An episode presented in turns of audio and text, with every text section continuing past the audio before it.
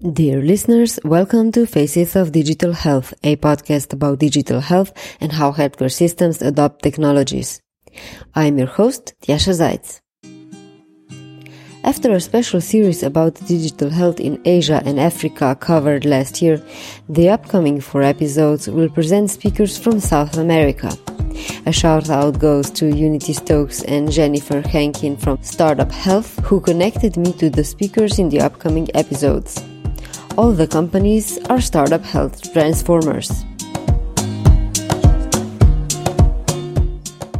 We are going to start with Argentina. I spoke with Adrian Turjanski, Chief Science Officer at Bitgenia, an Argentinian startup bringing genomics closer to society. In the upcoming episodes, you will hear from Luis Santiago, CEO of the Venezuelan healthcare IT company Pegasi. Like a lot of people that say, like, we want to expand to Latin America. It's usually thought about like a single region, but each Latin America country is completely different. And then you have to know your lay of the land in order to grow in that market uh, in a more effective manner. I also spoke with Javier Cardona, the CEO of the Colombian telemedicine company 1DOC3. In, in, indeed, we have a great system. It's pretty well designed. It is very strong in terms of um, insurance. Everyone in Colombia has insurance by the government, by their employer, or by a private insurance. 99% of the people in Colombia have some sort of insurance. The problem, and it is the weakness, is when accessing the systems. Actually, when you need some service from a provider, that's not a good balance between, between insurance and providers. And Paulo Fernando Barque de Gusamo, CEO of Brazilian company Ottawa Health. Brazil is the only nation with more than 100 million people with a public health system, an universal health system. And from the creation of this system in 88, uh, we have some very good numbers to, to, to, to, talk about. For instance, life, life expectancy jumped 10 years since the public system was implemented. The child mortality decreased from more than 50 per 100,000 um, people to about 10. Uh, we have the biggest vaccination program in the world. We have more than 300 million doses per year to, to deal with more than 19 diseases. And this is all for free. We have the biggest organ transplant program in the world. More than 8,000 uh, 8, surgeries are done every year for free.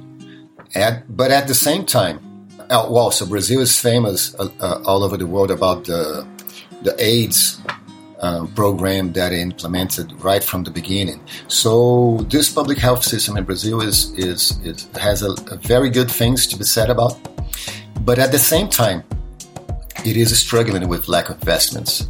But first, Argentina. In this discussion, you will hear Adrian Turjanski explain the current state of genomics research in South America. He talked about the difference between the whole genome and exome sequencing and the use of AI in genetic sequencing. Enjoy the show and do subscribe to the podcast to be notified about other episodes in the series automatically. Find out more shows on our website www.facesofdigitalhealth.com. I also added the links to the series about Africa and Asia in the show notes. Now to Adrian.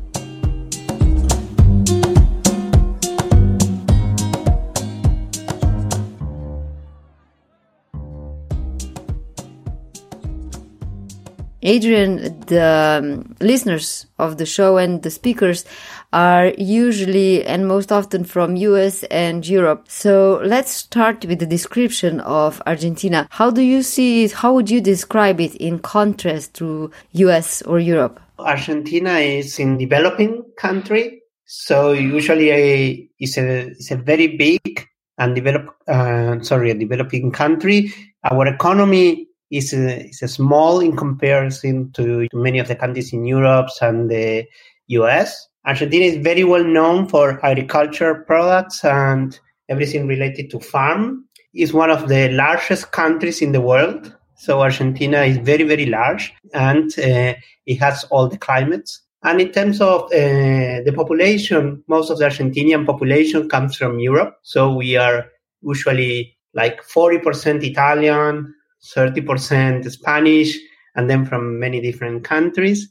So, uh, in terms of uh, comparison also to, to our local neighbors, uh, we don't have most people, original people from, from South America. So we, we don't have many people that are from Indians or people from the previous civilizations. So that makes a difference in Argentina. Then Argentina is a, is a centralized country. Most of the things happens in Buenos Aires. That is a huge city with around 3 million people, but the surroundings go up to 18 million people and the whole population of Argentina is 40 million people. And you have a lot of uh, scientists, right? Yeah, so Argentina started with their national council that is very similar to Consiglio Nazionale della Ricerca in Italia or the CNRS in France. That uh, we have a central national science council and we have more than 20,000 scientists right now.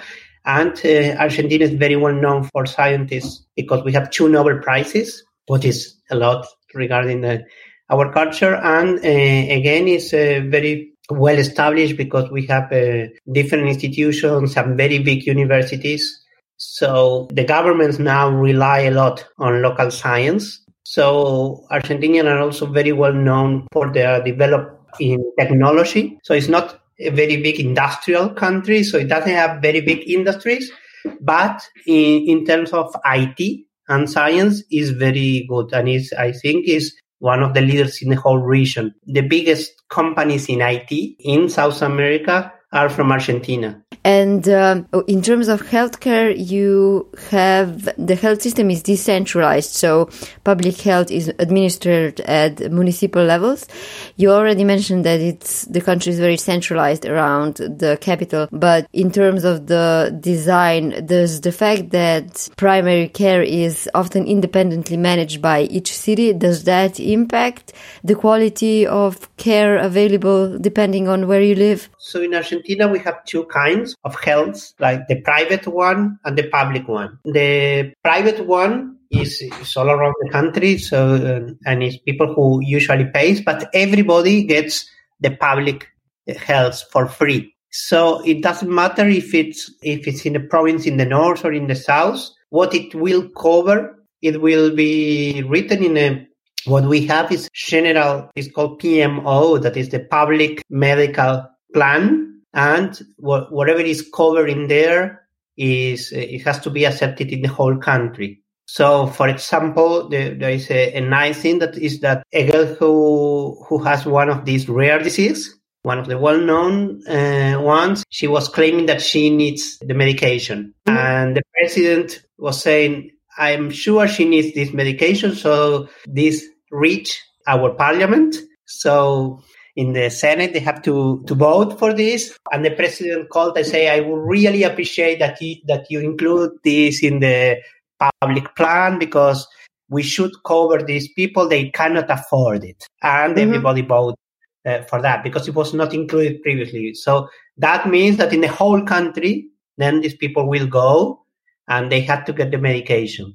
And also we have uh, like Medicare, no, we have a plan for people who are retired. And that's again, even though this plan will discuss which each province, for example, in which hospital do I go if I am retired? And if I am retired, I get the, the plan from the government. If I don't pay a private one, no? Mm-hmm. And if I get the, this one from the government, I will be directed to different hospitals because the government makes an agreement with different hospitals in different locations but I will be covered by the by the same plan independently where I live. It's a mixture, you understand? No, the the, the, the mm-hmm. hospital will be in a province; it will be paid by the government of that province, but my my plan will be paid by the federal government.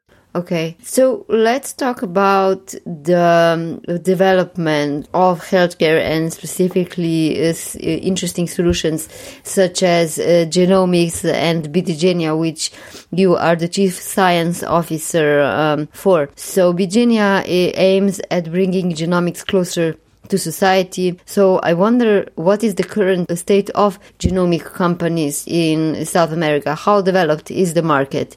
The market here, as I was saying, depends on the two private and public section. So as I was saying, some of the diagnoses are covered in the national plan and some are not. So that's also contributes to, to the development of the genomics uh, environment. But instead of uh, t- talking about companies, there is no much competition locally. So we, we are the biggest local company in the region but we have competition from startups and companies coming from abroad. Mm-hmm. In particular, most of the companies that are coming here are from Europe. So genomics, we can divide it into clinical genomics and direct to customer genomics and both involve health. In the direct to customer genomics, we have no competition. We only have some competition from some US companies that are sometimes sending their direct to customer solution. For example, 23andMe is not in the region. Uh, Ancestry is not in the region, but uh, there are some some of them that are coming with some representation to the region.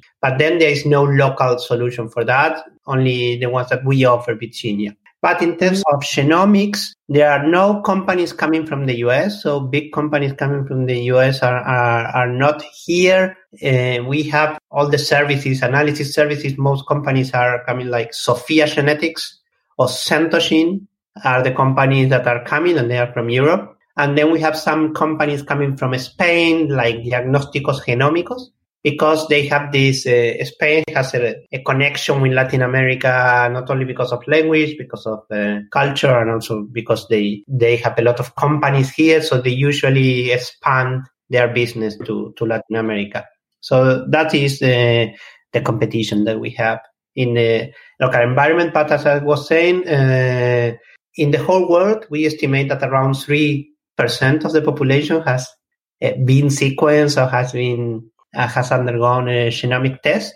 And in Latin America, our calculation made that only 0.1 percent of the population. So there is a shook market in that sense. So you're only uh, on the beginning of the development region wise. Yeah, you can see if you looked at the different countries, that depends also how the community accepts, so the medical community. And as I was saying, the public and private insurance accept to pay for genomic tests. In terms of direct to customer, we are completely in, in our infancy because it's just starting and in terms of the diagnosis part, we are moving uh, like five to 10 years behind. So it's, uh, it's mm-hmm. still not here. So if you analyze the, the whole situation, like Brazil, Colombia, and Mexico are more advanced. than Argentina, Chile, Peru, Ecuador are, are coming next. So we, there's still a lot of uh, ground to grow. So, why did this delay happen? Why are you so behind? Is it culturally related? Are people skeptical or worried about privacy? Usually we we go behind, no? That's usually what happens in, with technology and many things.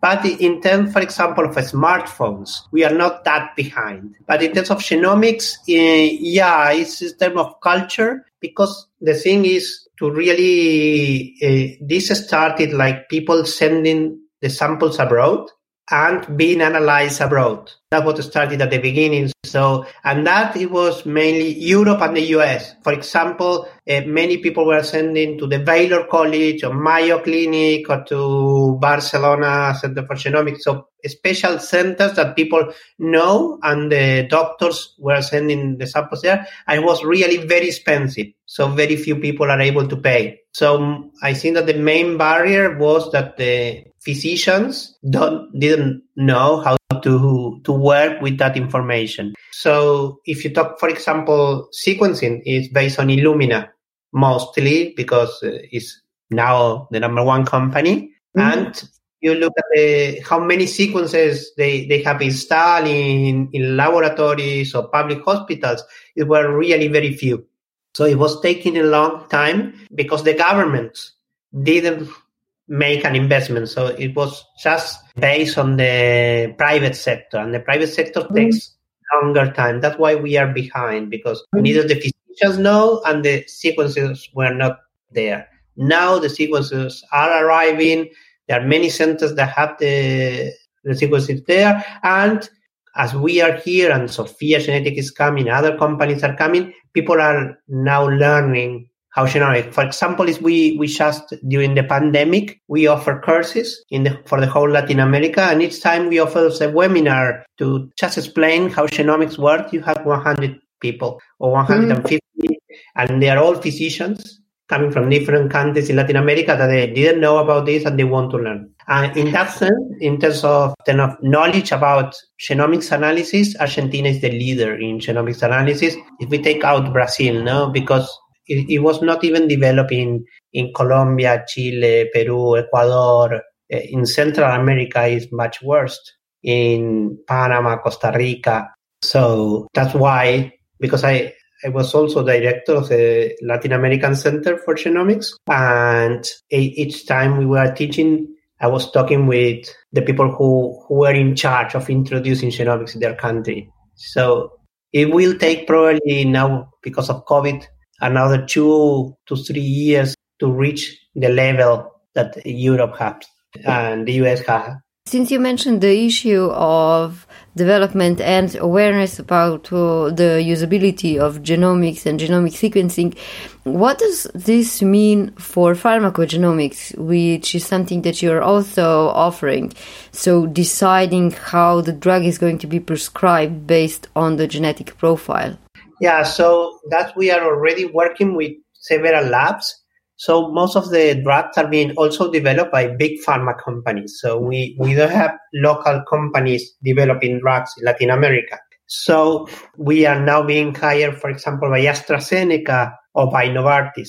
And now they are starting telling all the physicians that they need to sequence and they need to sequence to really do, do prescription and that they are drugs. So at the beginning, most of the pharma companies like Roche also were paying. So they were paying, they were saying the physician, I will pay for the analysis.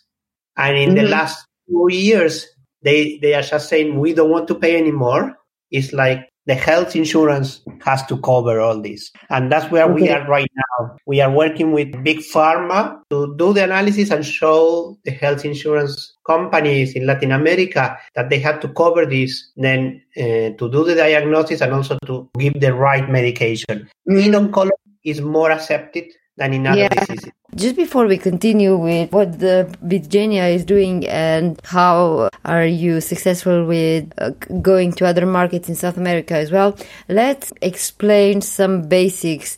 Uh, so, what's the difference between the full exome testing or the whole genome sequencing? I think this is going to be useful just for a basic understanding of the future discussion. When you sequence the whole genome, you get usually the three billion letters of the genome and you read all of them with the same quality. When you do exome sequencing, you only read the part that is the genes, that, belongs to the genes, and you have different cover quality in different regions. So obviously the difference is, is in the term of amount of analysis that you have to do. If you compare two genomes, usually you have between two to five million variants. And if you compare two exomes, you have around 30,000 to 50,000 variants. What do you use if, depending on if you are going to, what you are going to analyze? Now the standard for rare disease is to, that is the most demanding challenge in genomics. It would be to do an exome. But in some cases, to do a genome will help because some mutations will happen in regulatory sections of the genome. So the whole genome is offered to whom? When do you do the whole genome? So we offer the, the whole genome to, so we, we have it uh, as an offer. It will, they have to pay a little more for that, obviously. And we offer usually for rare diseases or when people wants to do uh, a whole analysis because we can do what is used to be CGH, copy number. So we can do everything with the genome. So we offer uh, to them. So some physicians will, or some laboratories will say, okay, to solve this case, I will do the genome. But if you are going to analyze, I don't know, for cystic fibrosis, uh, you already really know what you are looking at and you know that you have 90% chance of finding something in the gene you go for the exome. And to which extent does the usefulness of testing depend on the already existing data about the local population. If we mentioned before that only 0.1% of the population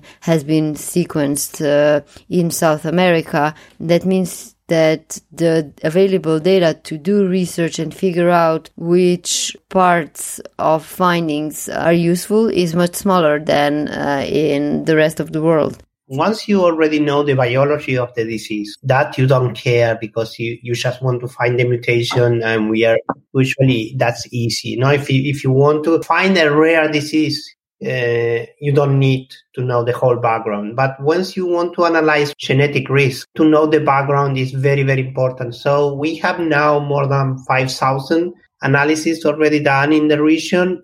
And we have also ancestry analysis of some populations. So what we usually do is to analyze what is, it's called the genomics deriva, you know, the variants where the the study was done, for example, if a diabetes study was done in, in a European population, we will look at that one because we have a high population. High population comes from Europe. So we will use those analyses. We will compare and we will look if we really have the same kind of uh, distribution.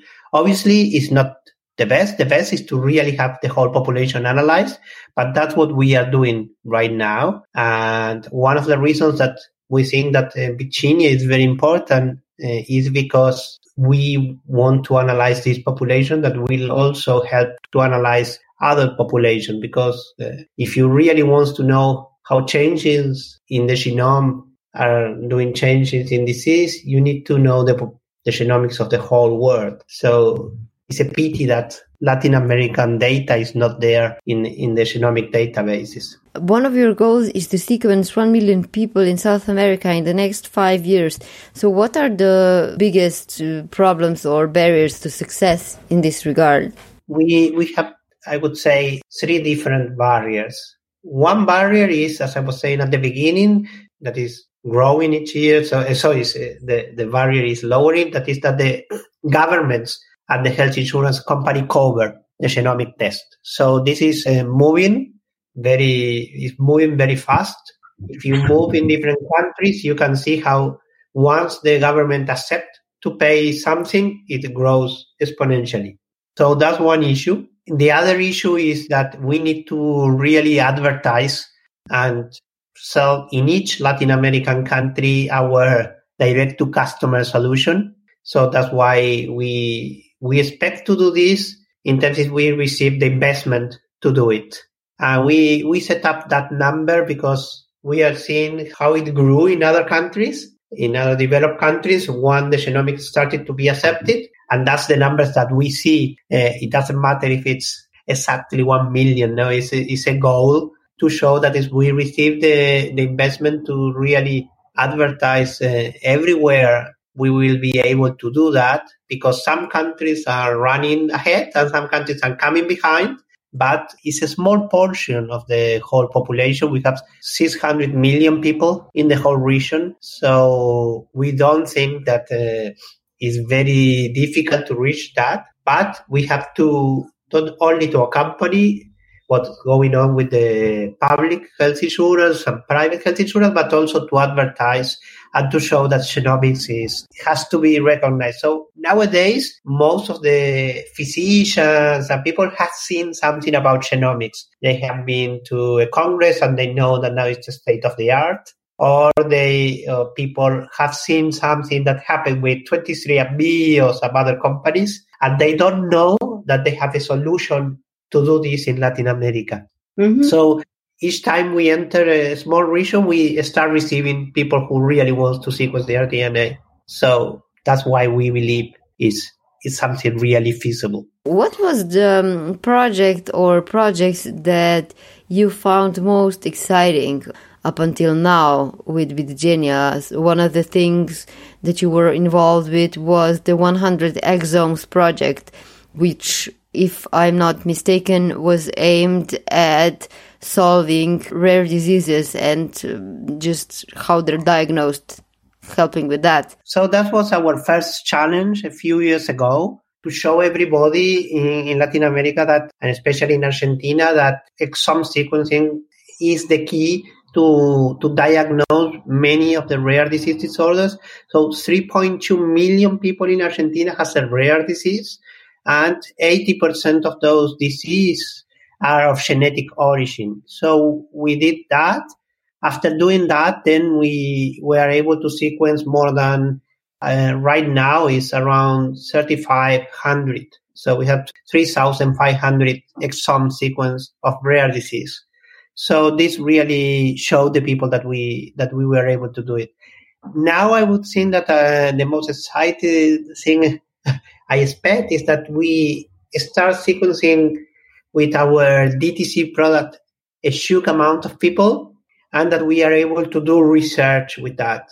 So what we expect is to be able to manage the Latin American population. Just we, we started with this just a few months ago and we already are correcting many of the outcomes that we gave to people based on the local population. So I expect that we will be able to do really to have very good data and that we will be able to show the world that uh, how analyzing the local population can impact many of the outcomes that people are doing in Europe or the US. That's our expectation, and that's what I think it will be fascinating in the next years. I imagine that uh, that project brought you quite a lot of attention, you know, to spread the word about the company. The goal is that to reach the moment in in the years to come that uh, everybody will see that sequence their DNA that they can share with the physicians and they can use our platform. If they go to the hospital, they see our platform. Or if they sequence their DNA for a diet or for activity, for everything that involves genomics, they can also use our platform. So if we are able to do that, it will be fascinating then to start doing correlations and show people many of their results and show, look, this is what happens in Latin America. And we, we are now starting to something very easy to do right now. And is uh, something that I just uh, to show you is an idea, but in Latin America, in the South, from Paraguay, Brazil, Argentina, we drink mate. Mate mm-hmm. is uh, after, no, if you have, uh, you have chocolate, you have tea, you have coffee, you have mate. Those are the beverages usually most uh, extended. And many people now in England are drinking mate or in Barcelona because Messi is there or because Argentinian football players are there. And the Pope is drinking mate because he's Argentinian. So what we did is to, in collaboration with the university, we sequenced the mate genome and we analyzed the metabolites. And now we are trying to show the local community, not only how your genetics change when you drink coffee and how you metabolize caffeine.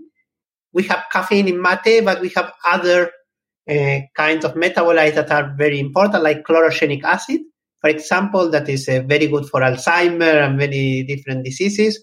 And we will try to show how the, that beverage will impact their body that everybody is talking, but they don't know about their genetics and how they react to the mate, for example. So that's something to really talk to our local community, now to show them mm. why why genomics is, is different here, not only because you have a different background, but also because your habits are different.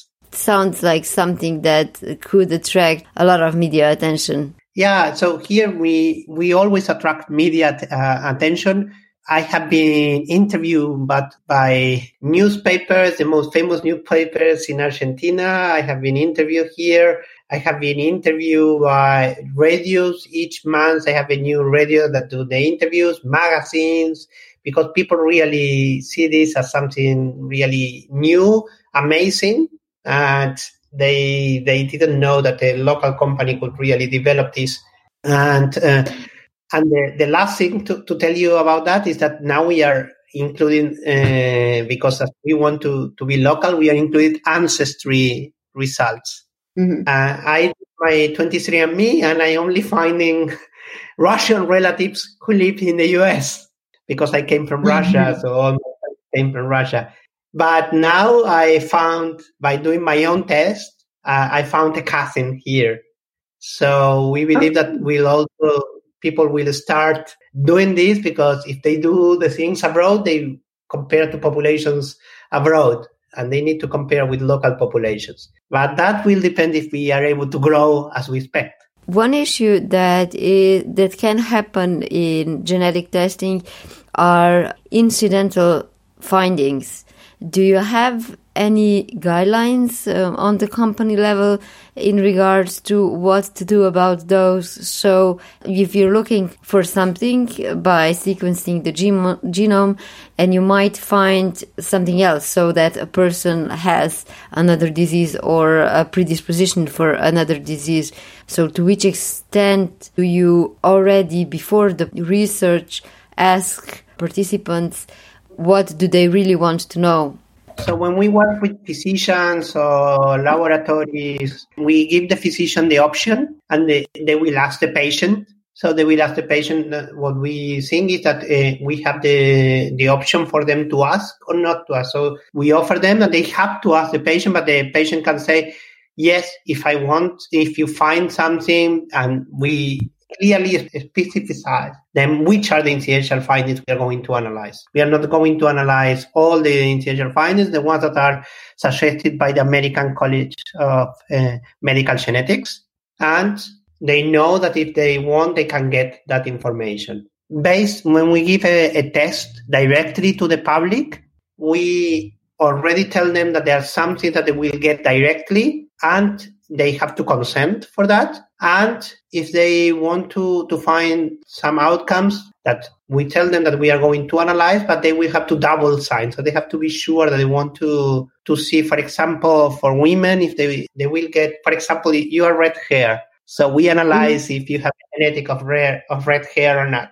That information we, you have to sign only once and you will know that if you have the genetic of red hair or not. Mm-hmm. But if you want to know if you have a breast cancer uh, genetics, for example, mutation in BRCA1 or 2, then we let you know that that information is in there. If you want to see it, you have to accept it.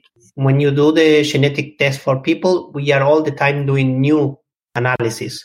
And we are sending this to people. So when these these findings could have an impact on people's health, people can decide not to see them. As a scientist working in the genetic space, what are your expectations of the CRISPR technology? So, in the CRISPR technology, we have some some also local companies developing CRISPR solutions. One is now developing a test for COVID using CRISPR, but uh, CRISPR is very very important once you identify a genetic disease. Mm-hmm. So we we expect to be working. We already are having discussions with these companies that we could do both things. So they they could offer their solution, but uh, working we could also diagnose first, then give them the information, and then they can work and see how that may have an impact. Nowadays, CRISPR is is only accepted for very limited cases. But first, you have to do the genomics. So that's how we can partner with them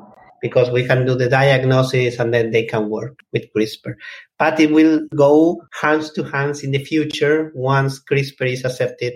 Given that you are working with analyzing um, large amounts of data, how does uh, using artificial intelligence look like with you? So, how are you following uh, that development and what seems more promising for your specific case? So we are using uh, artificial in, uh, intelligence at different levels. Now we are also having a partnership with an European company uh, that focus only on artificial intelligence. And the two parts that we use now artificial intelligence is first to classify the variant when you analyze if it's pathogenic or not or what is the outcome in the gene we use artificial intelligence, but also we are now developing a tool that goes from the clinical history to the gene, because in many cases the it just receives some uh, annotation that come from the physician. So we have an artificial intelligence tool that based on the phenotype,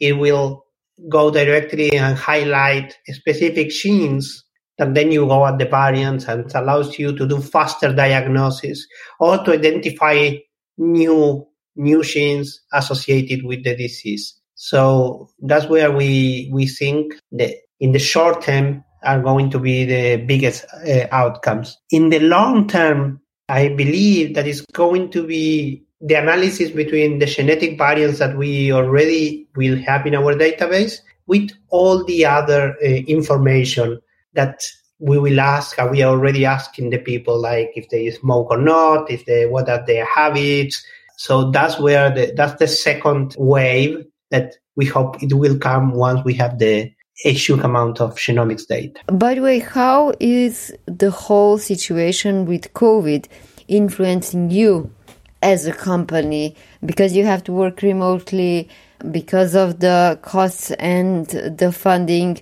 Are you, is your development hindered or are you getting more interest from investors we are getting more interest from investors because we are already a company that do the test at home. The people can ask and uh, directly for the tubes. It can be saliva or it can be blood if we put paper. So it's fairly easy for us to continue working. The investor have seen this and now they are saying, well, uh, we have to, to move from traditional uh, conditions, people going to hospitals. So we have to think in a way that people are not going to go to the places to get their analysis. They will try to stay more time at home.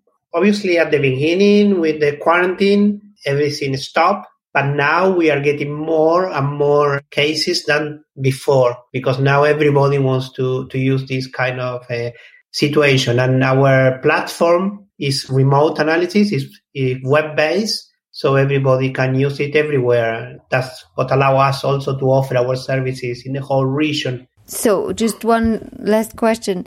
What are the most exciting things that you have on your roadmap according to, you know, your uh, opinion? The most exciting thing would be to, as I was saying before, to grow in the region and to really grow exponentially. So to be able to deliver the tests and analysis everywhere in the region. I think that will be really exciting because we will see data coming and once the data arrives, then we already have the people to do the analysis and to do great new research and to really help our community.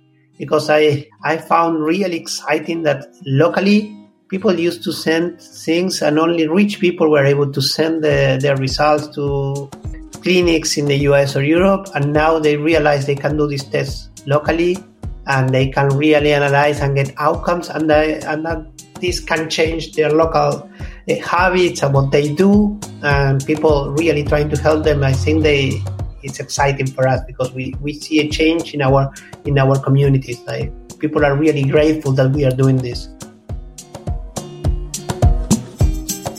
You've been listening to Faces of Digital Health. If you enjoyed the show, do leave a rating or a review wherever you get your podcast. Every opinion counts. Thank you.